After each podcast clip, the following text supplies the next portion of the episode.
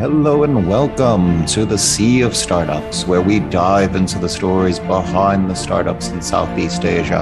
I'm your host, Kevin Brockland, managing partner of Indelible Ventures. Now, if you're a founder or funder looking to learn more about what drives the startups in Southeast Asia, this podcast is for you. We're about to sit down with founders to uncover the unique insights into the origins and motivations behind launching their startups. We'll uncover the stories behind the struggles, the ups, the downs, guided from the view of an entrepreneur. So, without any further ado, let's jump into today's show. All right. My guest today is Pennie Homa, the co founder of Homa2U. For those of you who don't know, Homa2U is an online to offline building materials and interior finishes marketplace that's supplied from brand new items on through to unused construction materials, discarded and overstock markets. Thank you very much for being here today, Pennie. Hello, Kevin. How have you been? Very well, very well. Now, anyone that knows me knows that I always start a conversation with understanding the origin story. So take me back. How did you start your entrepreneurial journey and how did you decide on launching Homa2U? Mm, it has to be rewind back to like six years ago when I actually helped one of my good friend who solved uh, one of the, I wouldn't say like a really major, major problems, but every of the business involved money, right? So he actually overpurchased um, the tiles, the flooring material of half a million and uh, in due to the staffing uh, mistake, the, the staff problems. So this has indirectly caused one of the financial crisis in his company. Um, I have been in the industry for the past 16 years. So this is very, this is, he is one of the re- really very dear friend of mine. And because of that, I'm thinking like, okay, if this is the over purchase, why don't I just help my friend to clear off the stock so that he could actually get some money to pay off the suppliers? So this batch of stock, actually, I find another buyers uh, who is a retailer, and we just take this particular so-called overstock uh, that he overbought, and then we just trade it to reseller, and that is how we actually help the companies to solve this problem. Um, when six years ago, I was actually helping my parents uh, my family business of uh, trading all these kind of building materials to construction related companies. And this has actually given me an idea like if we could help people, I mean, if he could have this problem, that means there are many of the construction companies who face this problem as well. Like probably human error that someone actually purchased uh, wrongly. Or it could be also our industry problem that especially is uh, houses nowadays is very costly. So customer are prone to be like very knowledgeable that they will find all kind of information in a website. So the kind of complaints that uh, or the quality assurance that requested by the consumer uh, become very high. So it is a norm for our construction related companies to actually have a 7 to 15% wastage just to make sure that when there is a complaint from the customer, they will be able to do the rectified jobs.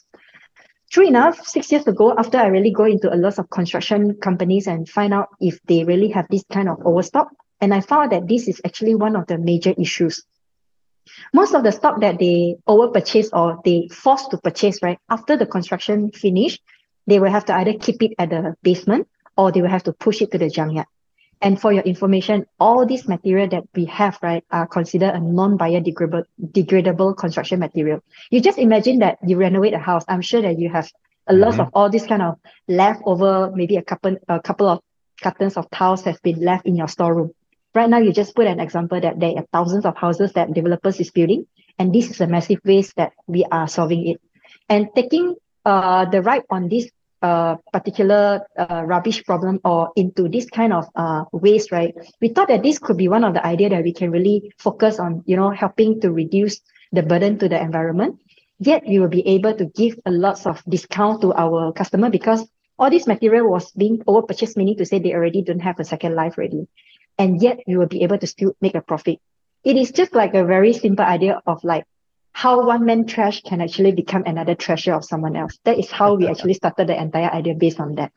Yeah. I, I, I love that last part, but I I love how you like you you started from an insider's knowledge of the of the industry and the space and realizing that everybody ends up over ordering. You have to have excess stock as a construction company for the reasons that you highlighted. And then what happens with it? As as you said, the, it ends up enabling this circular nature of it, to where it's not just going to end up in a landfill somewhere. Yeah. But I I am curious when you when you look at that segments of the business, is it primarily the large construction uh, projects that that you really target, where they're putting up apartment complexes, or is it also residential houses, etc., that is having this excess uh, issue?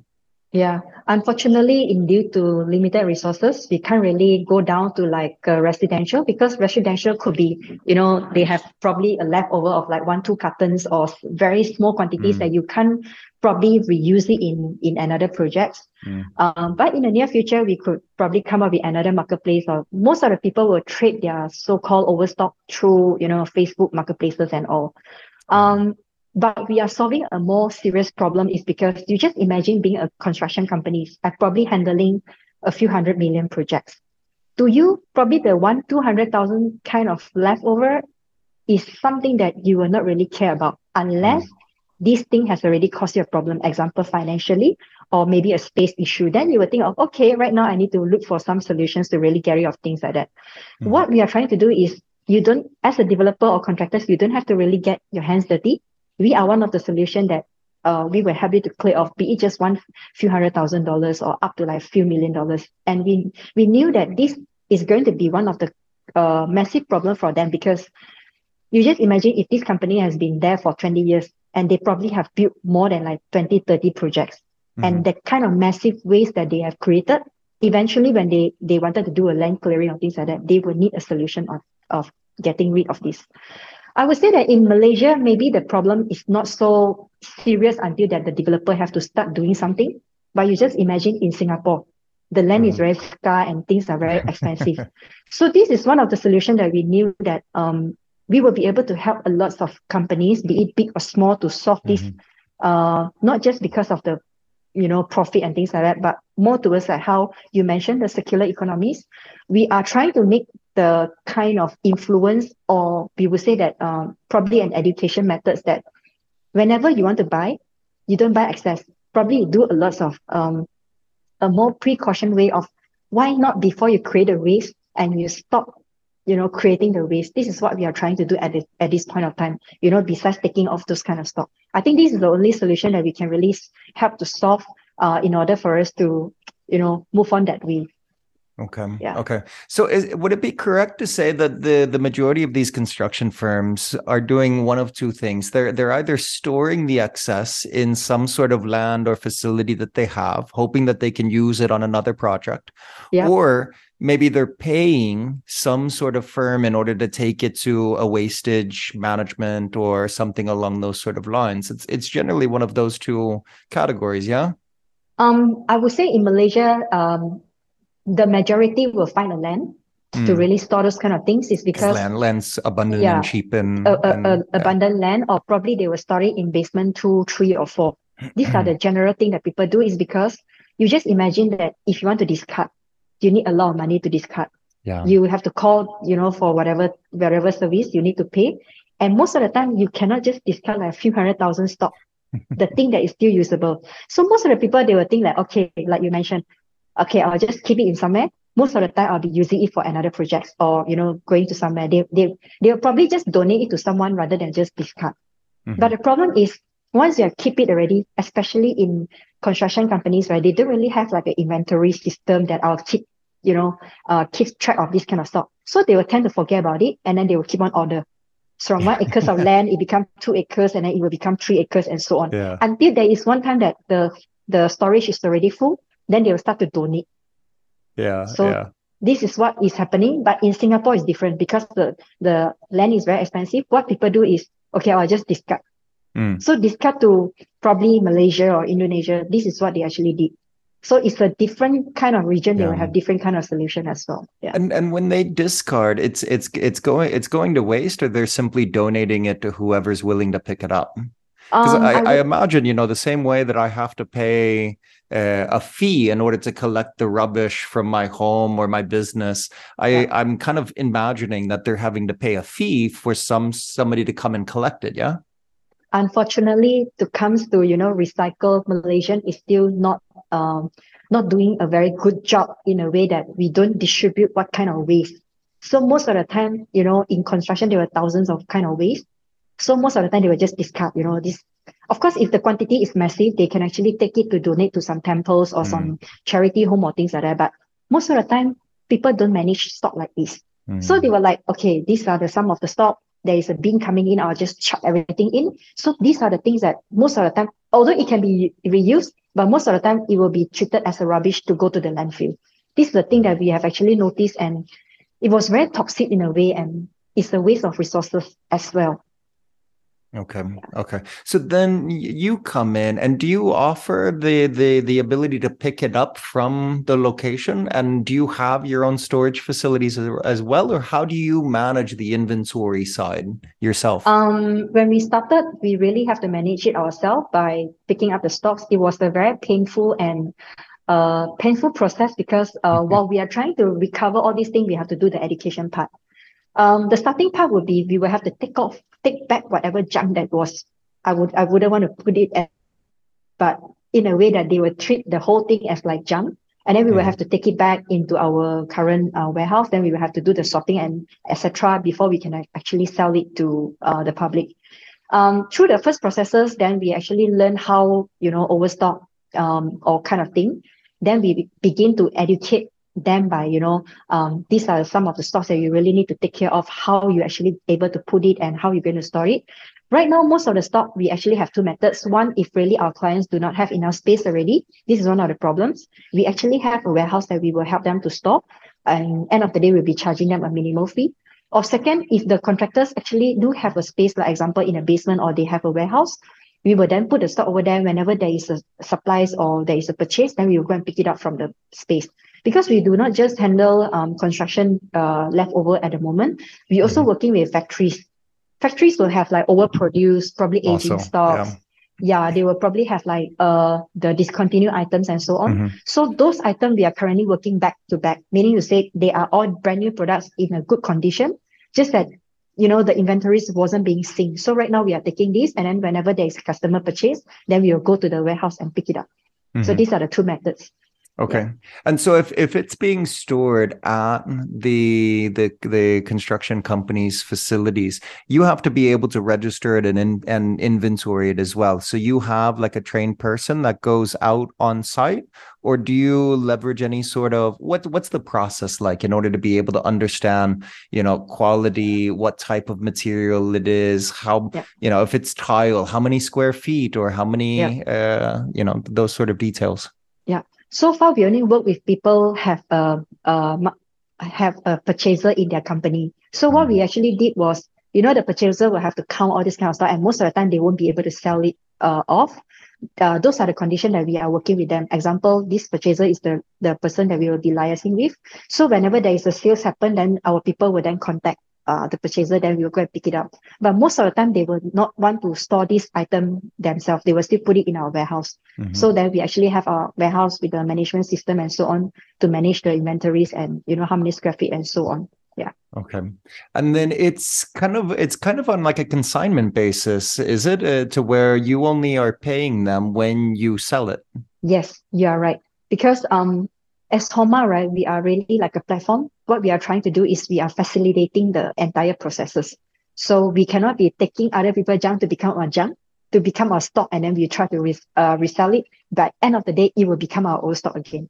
So okay. what we are trying to do is we are trying to use design and matching by providing a different kind of service. So we actually do have like solution consultants that help customer to really match products. For example, we see like your area, probably your car porch is 1000 square feet and you like gray color we will then check it out. Or most of the time right now, our inventories was being synced from the WMS to the website.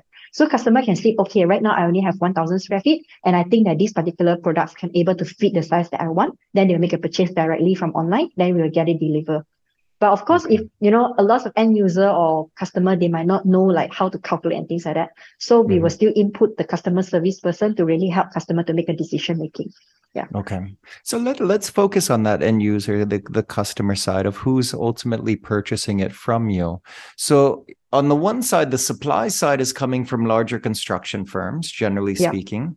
Yeah. And on the customer side, What's the typical profile? Is it is it a do-it-yourselfer home remodel? Is it a home remodel construction firm? What what's the what's the typical customer profile? Mm, about five years ago, when we started, we do actually attracted a lot of villages.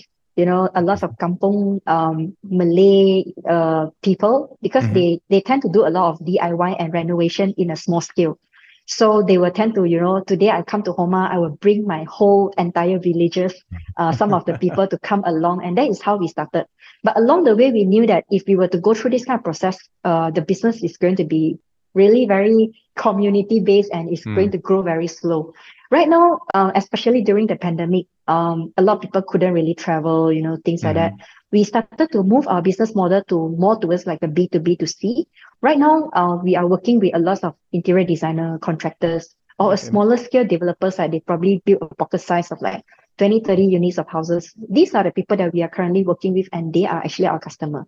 We are not really working with like, you know, taking these big construction companies material to supply to another big companies uh, mm-hmm. con- uh, construction related but we are more towards like still a renovation kind of thing be it renovation or like probably some commercial projects but it still mainly go back to like renovation segment yeah okay Okay. Um, and so the the way that you ended up developing that channel, t- I mean, I'm going to make an assumption here and tell me whether it's correct. But because yeah. of your background, I'm assuming that you had existing relationships with a lot of the construction firms.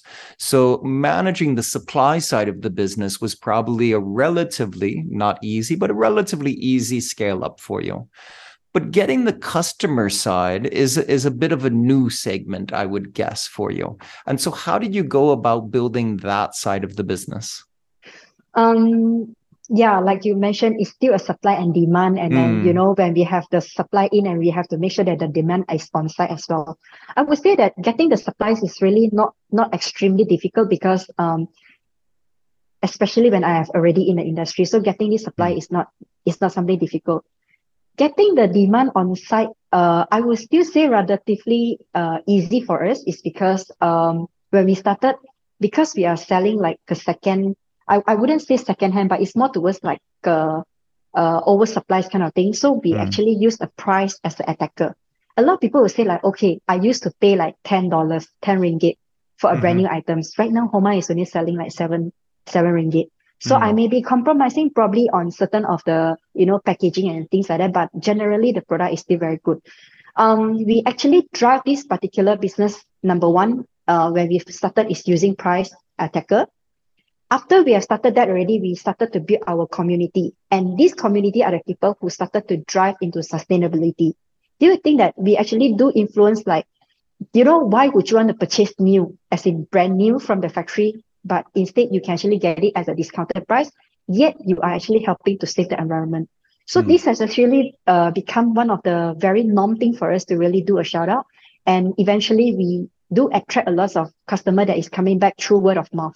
And because the business model itself is just not like money making, but it's more like solving really one of the uh, major problems in the construction. Of course, when we talk about oil and gas or, you know, renewable energy and things like that, we may not be there yet, but construction is actually taking up a very, very massive problem in terms of, you know, uh, environment as well. So we do attract um, some uh, media to really did a lot mm-hmm. of cover for us. So this has actually helped us to build the brand and demand as well.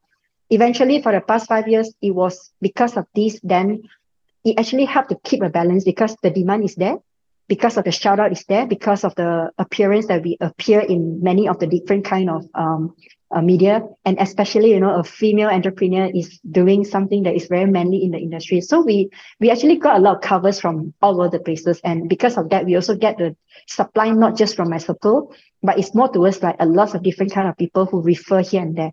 So right now our companies become a community and people's company that drive this thing forward together. Yeah okay. that is how we actually manage it. Yeah. Okay okay.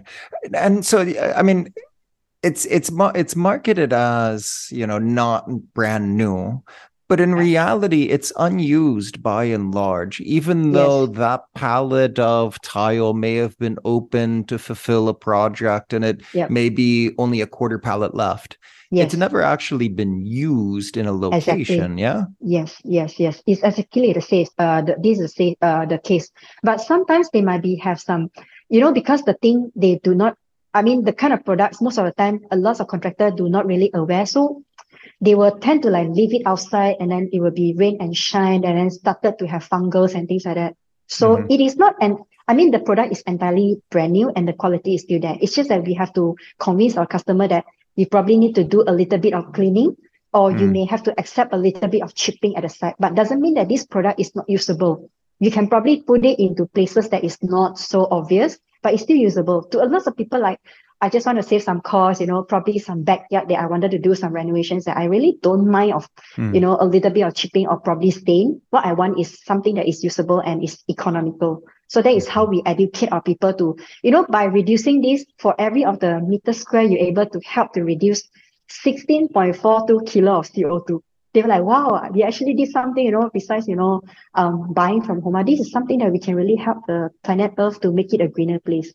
So that yeah. is how we actually make it uh, turn around. Yeah. Yeah. You take less out of the landfill at that point in time, and you don't have to exactly. create new product in order to fulfill this uh, because yes. of the natural state of the market, where by necessity, these companies must over order in order to you yes. know problems happen on construction sites it's inevitable yes. so there's always safety supply yes correct correct you are right you're right okay okay and so currently you're in singapore and malaysia or have you expanded the business to other markets as well we are currently only in Malaysia, but we are planning to expand our business um, to Singapore in the first quarter of next year. Ah, okay. Okay. Um, a lot of business study, you know, analysis and research have to be done because mm-hmm. um, although it's a very similar business context, but uh, in terms of customer behavior and the buying patterns, it may still be different. Uh, hence, we are yeah yeah we are looking for partners over there in Singapore to really mm-hmm. work together hand in hand to solve these very very crucial problems in construction. Yeah. Okay.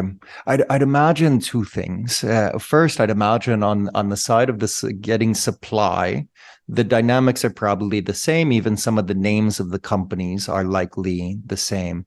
Yeah. But the same issue that you highlighted in regards to storage and how yeah. a lot of the Singapore firms just prefer to uh, discard. I yeah. imagine that's probably the biggest trick to to be able to solve in order to enable that market. Yeah.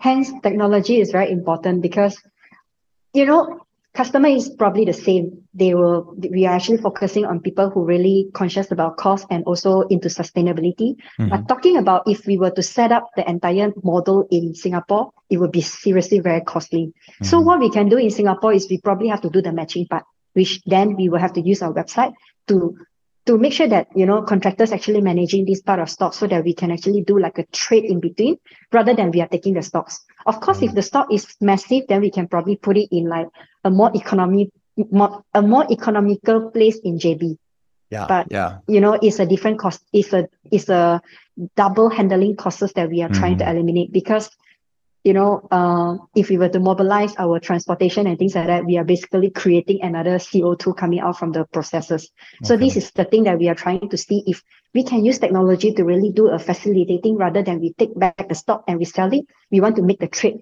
happen between the contractors and probably the sellers and and a bias as well. When when you say the technology and and and all of that, does it mean that you need to integrate in with yes. the with the systems of the construction firms where they have a running tally of the usage, etc.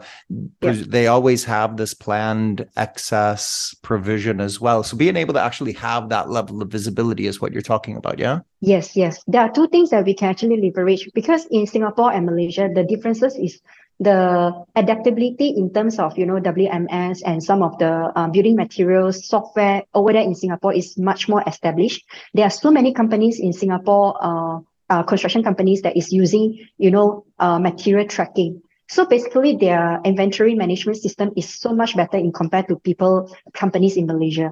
So hence we can sort of like track by using these kind of methods so because Singaporean is uh companies in Singapore, they have to comply to certain of the green, you know, that kind of stuff. So to mm. them, they want to discard things also, they will have to really look into this part of it. So it's mm. easier to manage that way uh, in compared to Malaysia. So there is a pros and cons in both sides of the of the context, I would say. Yeah. Right, right.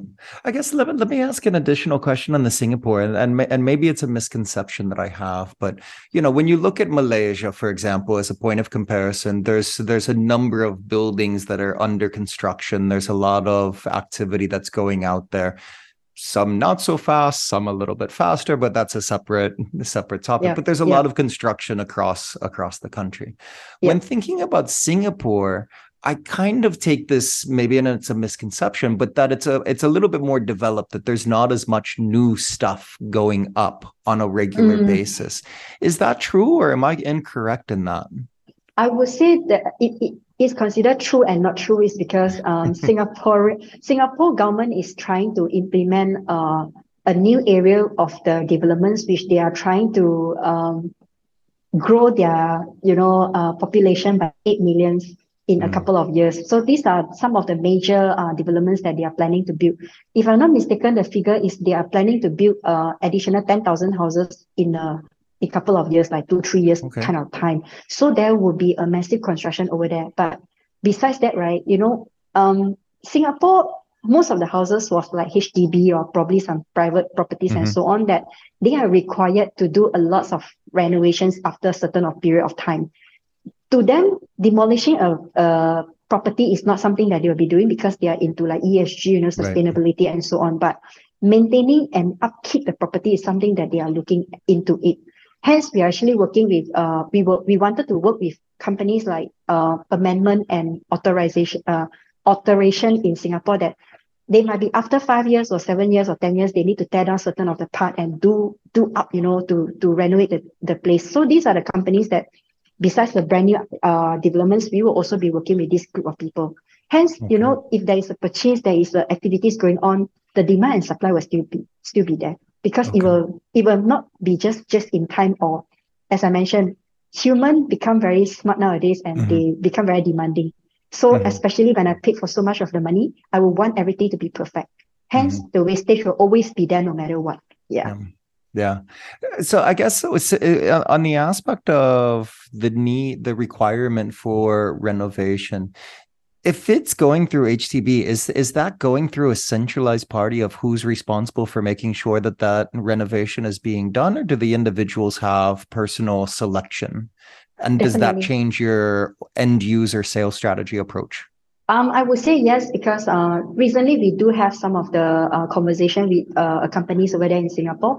What we noticed that uh, the HDB was basically a government, you know, a government body. So mm-hmm. what they do is they will be awarding certain of the projects to contractors. So contractors will be managing all these kind of units uh, in in the in the repairs and you know uh, alteration and so on. But we are also looking at another prospect, which is, you know, just imagine that if government actually paid like uh, a renovation, partial of the renovation cost to your maybe one toilet. Uh, mm-hmm. they, they call it a home improvement program that maybe government will pay like two two thousand or three thousand mm-hmm. for companies to do a repair. Most of the people will be like, okay, since this person already come into my house and do one unit of toilet renovation, why don't I just do a remodeling or uh, upgrade to my entire unit? So mm-hmm. this is another opportunities that we are seeing along the way besides, you know, just the A and A kind of projects or brand new projects. Yeah. Okay. Okay, now that, that's that's that's super interesting because the the the dynamics are similar, but there's definitely some nuances and distinction between the two markets that takes a makes it a little bit challenging, but I also yes. I guess a, a little bit interesting for you as well. Yeah. Yes, yes, yes. Here in Malaysia, is they don't really have like a government body to um, accommodate this kind of uh, uh, A and A. But mm-hmm. here in mm-hmm. Malaysia, we do have a lot of startup nowadays is going into property management. Um, like example, I think uh, Cozy Home, you know, mm-hmm. um, some of the companies probably, you know, they, they are doing these kind of things so these are the people that we'll be working with in order for us to, you know, sort of like impact together kind of stuff.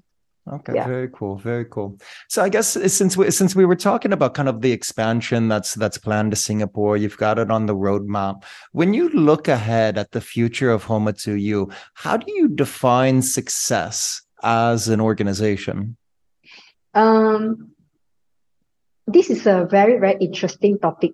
Um, I think a lot of startup would look the look into the success of how many X growth you probably have, mm. how many rounds of funding you probably created. But in Homa, we we sort of being inspired by Zappos.com. Uh, we wanted to create like 10,000 happy customer in 2025. And we really wanted to focus very much on the impact that we will be able to create in our community. So I would say that defining success in Homa is so much different that we wanted to make, um, you know, 3P into our our measurement, which is how we really able to influence the planet. Uh, uh, I wouldn't say influence, impact the planet, impact the people, and then it will eventually impacts our profit as well. Okay. Yeah.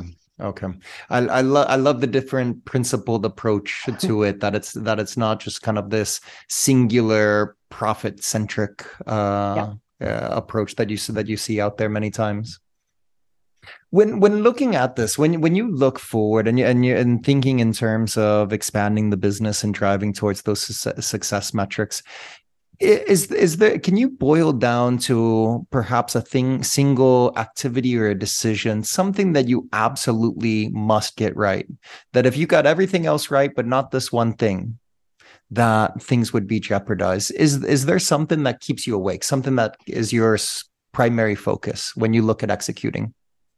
Um, I think when we have a big plan, we wanted to make you know our customer the happiest customer uh, in this segment.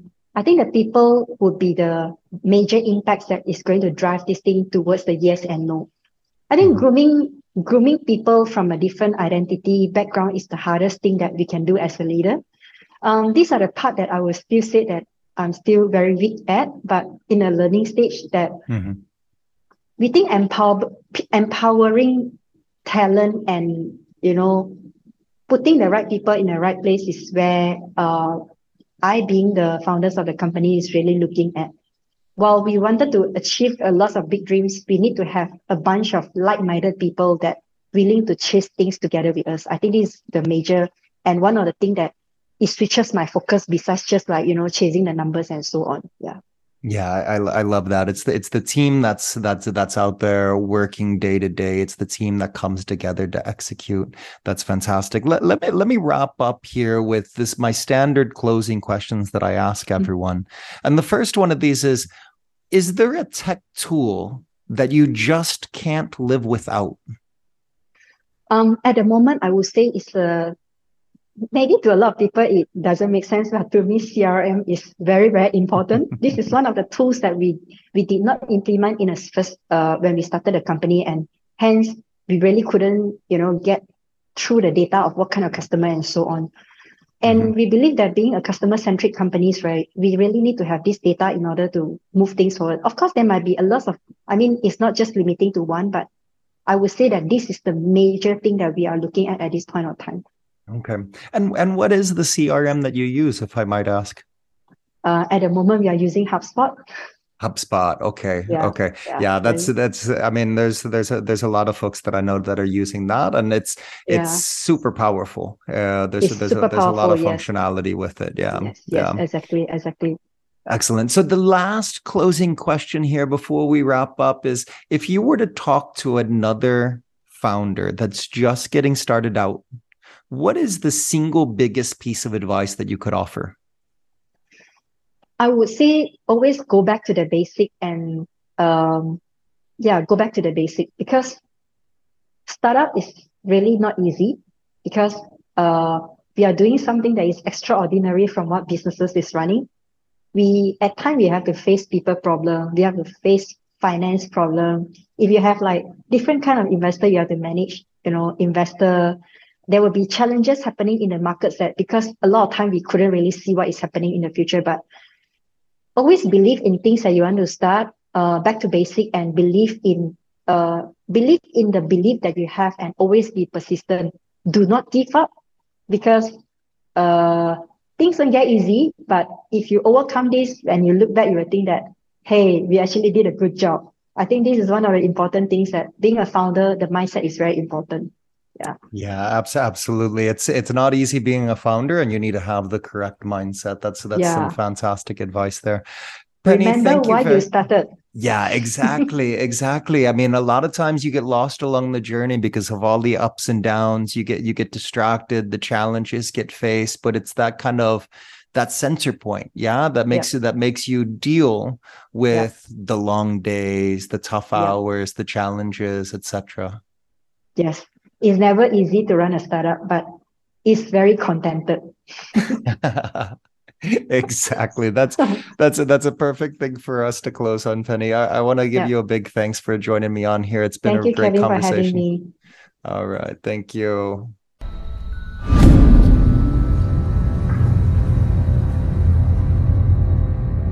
All right, that wraps it up for another fantastic episode of the Sea of Startups. If you've enjoyed this episode, please share it with a friend. Go onto iTunes or wherever you get your podcasts and leave us a review. It's the best way for us to get discovered and to have these startup stories reach a broader audience. If you have any suggestions or would like to get in touch, you can email me at kevin at indelible.vc. As always, I'm your host, Kevin Brockland from Indelible Ventures, and this is the Sea of Startups.